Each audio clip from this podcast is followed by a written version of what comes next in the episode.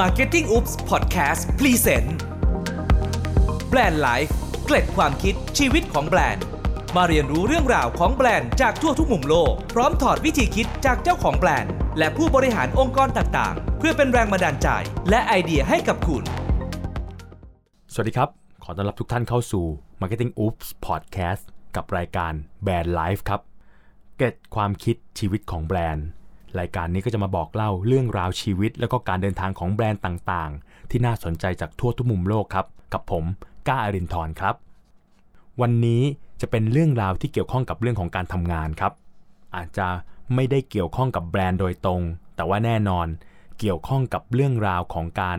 สร้างทีมทำงานสร้างแบรนด์ หรือทีมทำงานที่สร้างสรรค์อยู่ในองค์กรต่างๆ ขออนุญาตตั้งชื่อตอนไว้ว่า ใบอนุญาตให้ผิดพลาดครับ ใบอนุญาตให้ผิดพลาดคืออะไรครับ ใบอนุญาตให้ผิดพลาดตอนนี้เนี่ย ผมได้รับแรงบันดาลใจมาจาก ผลการสำรวจของเว็บไซต์เว็บไซต์หนึ่งครับ ชื่อว่า Glassdoor ครับเขาเป็นเว็บไซต์จัดหางานครับ มีผลสำรวจออกมาบอกว่า บริษัทที่ถูกยกย่องว่าเป็นบริษัทที่น่าทำงานด้วยมากที่สุดในโลก ในตอนนั้นนะฮะ ในตอนที่ Glassdoor สำรวจเนี่ย ชื่อบริษัทว่า Google ครับ ด้วยสถิติที่น่าสนใจสุดๆครับ ก็คือ ทุกๆ 5 นาทีเนี่ยจะมีคนยื่นใบสมัครงานกับ Google 6,849 คน ก็ประมาณ 7,000 คนครับคำนวณเร็วๆนะฮะ ก็เป็นอัตราการสมัครงานถึงปีละ 2.5 ล้านคน เยอะมากนะครับ เหตุผลที่เขาค้นพบ แล้วก็เป็นเหตุผลที่น่าสนใจมากๆก็คือ Google เนี่ย เป็นบริษัทเนื้อหอมครับ ที่ได้รับการยกย่องเรื่องการสร้างนวัตกรรม เป็นศูนย์รวมของคนเก่งครับ คนเก่งก็จะดึงดูดคนเก่งให้มาอยู่รวมตัวกัน แล้วก็คนเก่งเหล่านั้นเนี่ยก็สร้างผลงานครับ ส่งออกมาเป็นนวัตกรรมที่พลิกโลกในยุคดิจิทัล ซึ่งนวัตกรรมทั้งหมดเนี่ยมันก็สะท้อนแล้วก็ดึงดูดคนรุ่นใหม่ที่เก่งๆครับ ให้กลับไปสมัครงาน เพราะอยากมีประสบการณ์ในการร่วมสัมผัส เป็นส่วนหนึ่งของทีมที่สร้างนวัตกรรมที่เปลี่ยนโลก แล้วมันตอบโจทย์ของคนในยุคเจนปัจจุบันนี้ครับก็คือต้องการทำงาน เพื่อเพิ่มทักษะความสามารถให้กับตัวเอง ผมได้บทความนี้แล้วก็ผมก็ได้มีโอกาสครับ ได้พูดคุยกับบุคคล 2 ท่านครับ ซึ่งมีประสบการณ์ตรงจาก Google เลยครับ ท่านแรกเนี่ยคือคุณเรืองโรธภูลผลครับหรือคุณกระทิงครับ ซึ่งคุณกระทิงเนี่ยปัจจุบันก็ดูหน่วยงานเรื่องด้านการพัฒนาเทคโนโลยี แล้วก็การลงทุนของ K-Bank นะครับ ในอดีตเนี่ยตอนนั้นเนี่ยทำงานอยู่ที่ Google Headquarter หรือสำนักงานใหญ่นะฮะ คุณกระทิงเนี่ยเล่าให้ฟังว่า ที่ Google เนี่ยมีหลักการทำงานที่สุดแสนจะสร้างสรรค์ครับทำให้บรรยากาศเนี่ยมันเกิดนวัตกรรมได้ตลอดเวลานะครับ ท่านอธิบายไว้แบบนี้ครับ อธิบายอัตราส่วนในภาระหน้าที่ที่ต้องรับผิดชอบครับ สมมุติว่าในการทำงานใน Google 100% 70%จะให้เวลาสำหรับงานที่พนักงาน Google ต้องใช้กับโปรเจกต์หลักๆ ที่ตัวเองต้องดูแลครับ ใช้เวลา 70%ในการทำงาน 20% สามารถเอาเวลาไปทำงานรองๆได้ครับ เอาเวลาไปช่วยเหลือโปรเจกต์คนอื่นๆได้ 20%แล้วก็ช่วงเวลาที่เหลืออีก 10%ครับ สามารถเอาไปทำอะไรก็ได้ครับ เรียกว่าอยากทำอะไรก็ลองทำดูได้เลย เป็นช่วงเวลาที่เหลือให้พนักงานเนี่ยทำสิ่งแปลกๆ ใหม่ๆ ได้อย่างอิสระเสรีครับ ซึ่งไอ้เจ้าอะไรที่ว่านี้ใน 10%หลังเนี่ยเป็นอะไรก็ได้นะครับ ไม่ต้องเกี่ยวข้องกับงานที่ทำก็ได้ แต่สร้างขึ้นมาแล้วเนี่ย ในอนาคตเนี่ยเขาเชื่อว่ามันจะสามารถนำมาต่อยอดการใช้เทคโนโลยีของ Google และเป็นพื้นที่ให้เอาไว้ลองผิดลองถูกครับทำอะไรก็ได้พัฒนาอะไรก็ได้ ผิดพลาดได้ เพื่อเป็นการสร้างสรรค์นวัตกรรมใหม่ ๆ ครับ ซึ่ง Google เนี่ยเปิดพื้นที่นี้ให้มีใบอนุญาตให้ผิดพลาดได้อย่างถูกกฎหมาย ก็คือบริษัทอนุญาตให้ผิดได้ แล้วก็เป็นพื้นที่ที่ให้ความสนุกสนาน ความบันเทิงในการลองผิด ไม่ต้องถูกก็ได้ เน้นว่าผิดเยอะๆก็ได้ 10%นี้ ซึ่งไอพื้นที่แบบนี้แหละครับ มันสนุกสนานครับ และพอความสนุกมาเนี่ยความคิดสร้างสรรค์มันก็ตามมา ไอเดียเพี้ยนๆไอเดียบันเจิด ไอเดียที่เราอาจจะคิดว่าหลุดโลกไม่สามารถทำได้จริง ๆ มันก็จะเกิดขึ้นในพื้นที่แบบนี้ได้ครับ อันนี้เป็นวิธีคิดแบบ Google ครับ ผมได้มีโอกาสคุยกับอีกท่านหนึ่งครับ คือคุณอริยะพนมยงค์นะครับ ในตอนนั้นท่านเป็นอดีตหัวหน้าฝ่ายธุรกิจ Google ประเทศไทยครับ ท่านเล่าให้ฟังว่าสไตล์การทำงานที่ Google เนี่ยครับ มันเป็นแบบแนวราบครับ ที่ Google เนี่ยไม่มีเจ้านาย ไม่มีลูกน้อง แต่เต็มไปด้วยเพื่อนร่วมงานครับ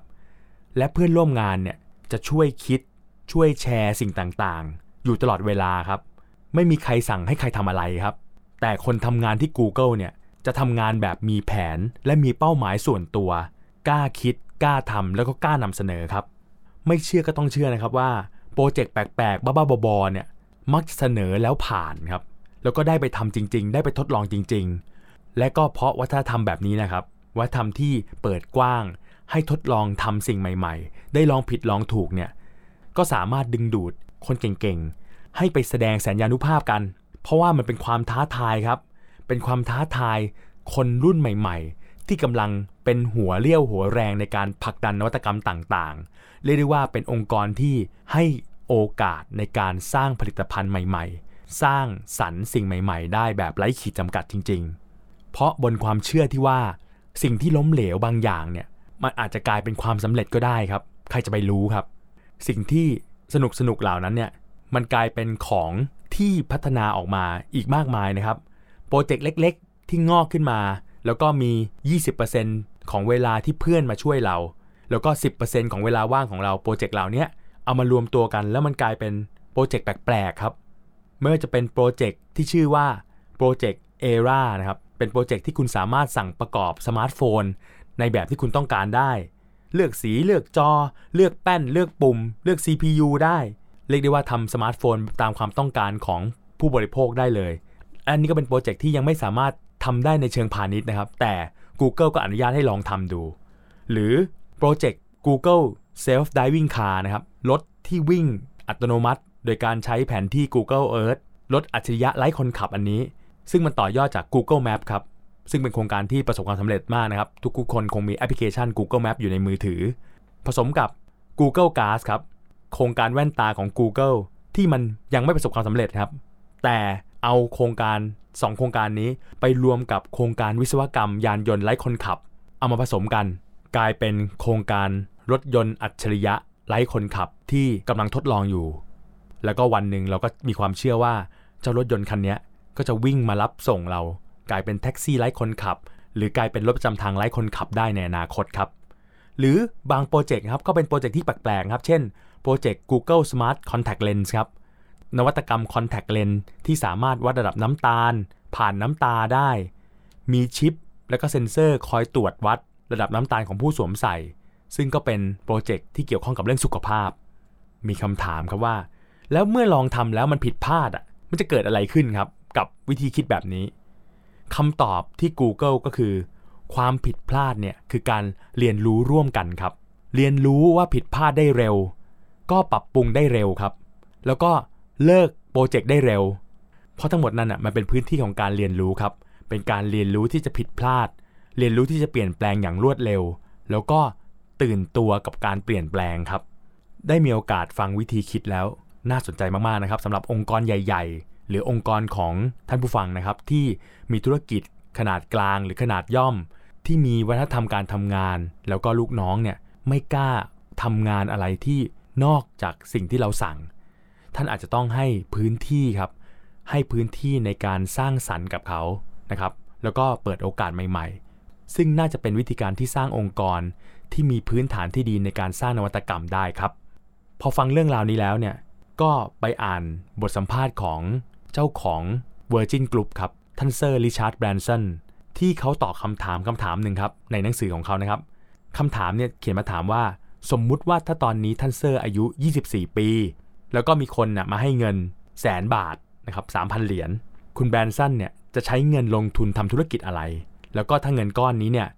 มันกลายมันเพิ่มขึ้นนะครับจาก 3,000 เหรียญหรือราวแสนหนึ่งกลายเป็น 25,000 เหรียญหรือ 8 0 0แสนคุณจะเอาไปลงทุนทำอะไร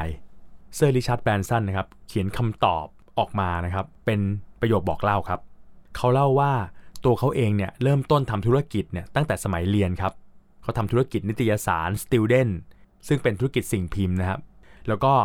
เข้าสู่การทำธุรกิจด้านเพลง แล้วก็ด้านดนตรีนะฮะ ซึ่งปัจจุบันเนี่ยต้องยอมรับเลยครับว่าอุตสาหกรรมสิ่งพิมพ์ แล้วก็ดนตรีเนี่ยถูก disrupt ไปหมดแล้ว ก็คือธุรกิจทั้งเพลง สิ่งพิมพ์เนี่ยเปลี่ยนรูปแบบไปเป็นดิจิตอลหมดแล้ว แล้วก็ความเปลี่ยนแปลงทั้งหมดเนี่ยมันเกิดขึ้นจากอินเทอร์เน็ต แล้วก็โลกดิจิตอลครับ คุณแบรนสันให้นิยามไว้ว่า ที่ไหนที่มีการเปลี่ยนแปลงอะให้เชื่อเลยครับว่า มันกำลังมีโอกาสใหม่ๆครับเขาวกกลับมาตอบคำถามครับว่า ไม่ว่าจะมีเงิน 3,000 เหรียญหรือ 25,000 เหรียญเขาคิดไม่ต่างกันครับ เพราะธุรกิจที่เขาจะทำเนี่ยน่าจะเป็นธุรกิจเรื่องดิจิทัลธุรกิจทางอินเทอร์เน็ตแน่ๆครับ ซึ่งมันใช้เงินน้อยมากในการสร้างเว็บไซต์ แต่คุณแบรนสันทิ้งท้ายไว้แบบนี้ครับว่า ส่วนไอเดียแล้วก็ความคิดสร้างสรรค์นั้น แบบที่คิดแล้วมันโดนๆเนี่ยมันยิ่งถูกกว่าเงินลงทุนนี่ครับ เพราะมันเป็นของฟรีที่ทุกคนสร้างขึ้นมาได้ครับ